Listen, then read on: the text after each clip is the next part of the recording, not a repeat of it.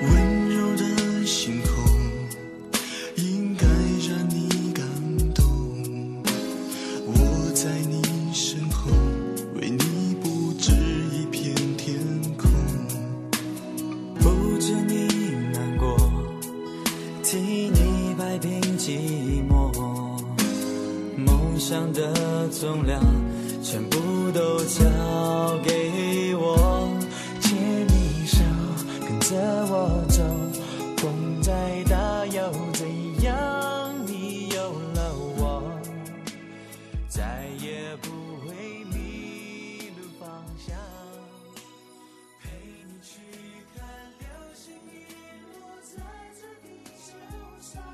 二零零二还是二零零三年的时候，F 四红的不像话。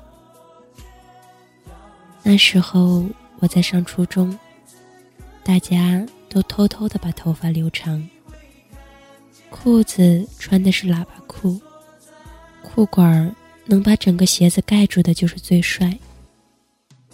男生都不怎么爱干净，特别是住校生。又厚又长的头发很少会去清洗一下，时间一长，油腻腻的都散发着酸臭味儿。更厉害的是有几个特别脏的，头发上的虱子，上课的时候跳到桌面上。喇叭裤一旦盖过了整个鞋子，对那些穿衣就像腌咸菜一样的学生来说，就肯定是会扫着地面。所以放眼望去，大家的裤管都是沾着一层厚厚的黑泥。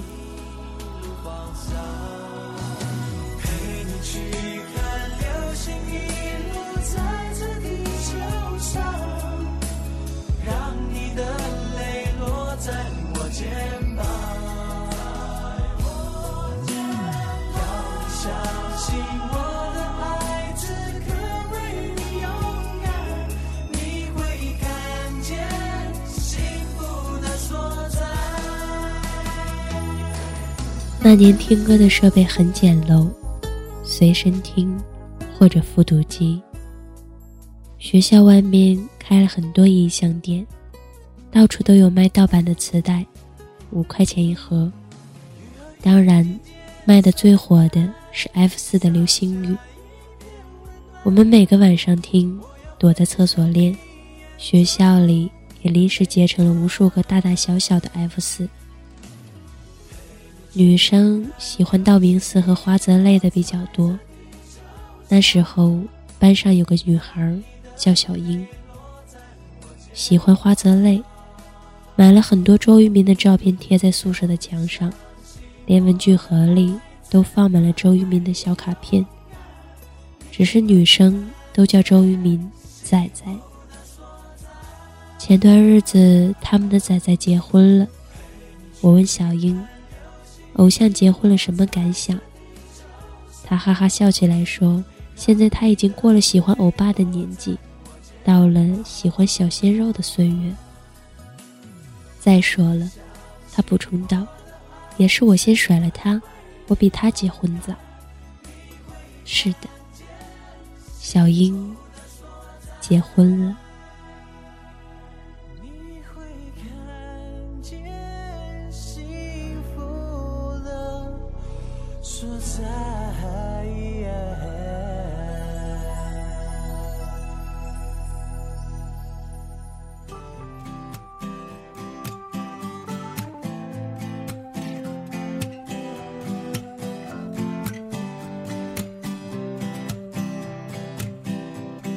初中的时候，觉得小英就是山菜。小英喜欢花泽类，其实我心里是喜欢道明寺的，毕竟整部戏的主角是他，最后和山菜走到一起的也是他。但是小英喜欢，我也就跟着喜欢。那时候，每个人都在《流星花园》里面寻找自己的角色。我们把头发留得很长。穿着很大裤管的喇叭裤，现在看着那些照片，自己都觉得可笑。可是那却是最干净的青春回忆。至少那时候，我们真真切切体会到自己想活成什么样子。后来，F 四来大陆开演唱会，有一站是我们的城市，每个人都想去。可是没有人能买得起一张演唱会的门票，我们都很失落。就像被世界遗弃了一样。繁华是大人的，落寞是我们的。在城市的体育馆，我们每天上学放学都要路过，巨大的演唱会海报贴在体育馆米白色的墙上。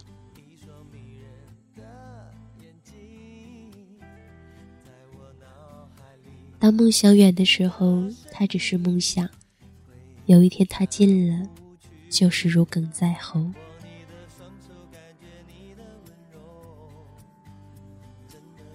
在演唱会开始的那天下午，小英和我说：“想不想看 F 四的演唱会？你有票？”我诧异的望着他。他说：“你最想看谁？”我说：“言承旭。”他一撇嘴说：“不和你去看了，你个骗子！你不是喜欢仔仔的吗？”我说：“我当然最喜欢仔仔了，不敢抢你的仔仔，所以我才说是言承旭的。”小英拍了一下我的肩膀说：“以后允许你喜欢我的仔仔。”小英没有门票，一个追她姐姐的男生在游乐场工作。就答应演唱会开始的时候把摩天轮转起来，然后带他姐姐在城市最高的地方看演唱会。他姐姐为了不让家长怀疑，就带着小英出了掩人耳目。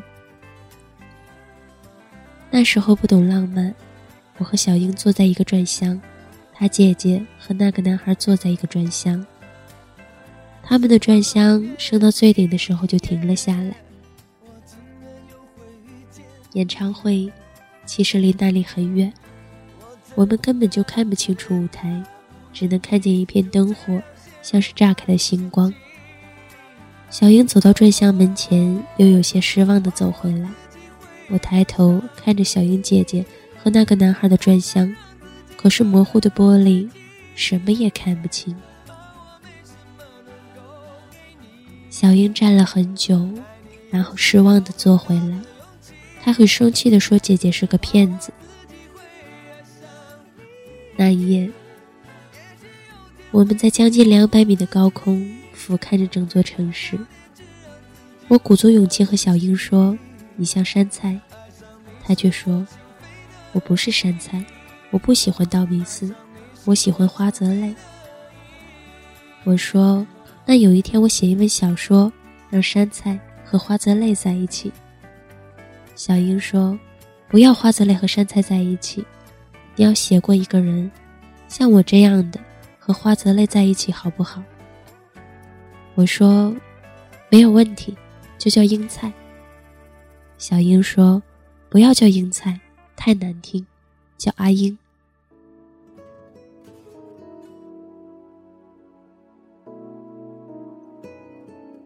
演唱会结束的时候。那个男孩问我和小英说了什么，我说我和小英说了他像山菜，然后他姐姐和男孩都笑了。回去的时候，男孩牵着小英姐姐的手，我学着轻轻碰了一下小英的手，他大声地说：“你干嘛？”我像个贼一样的赶紧逃跑，在这座繁华的城市慌不择路。就像在青春路口迷失的小鹿一样。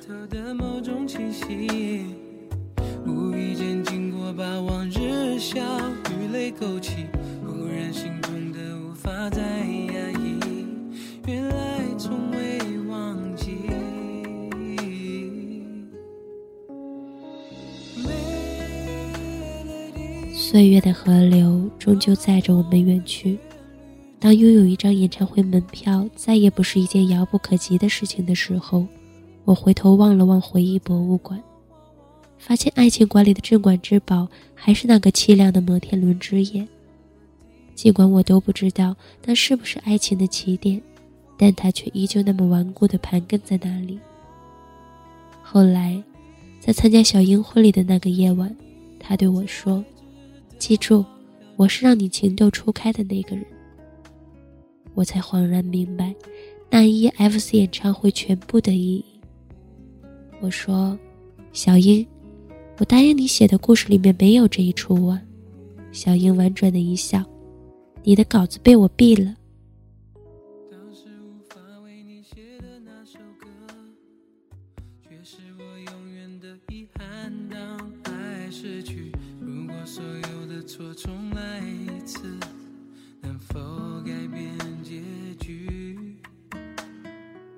终于落下手指腹的那首歌，我听着每。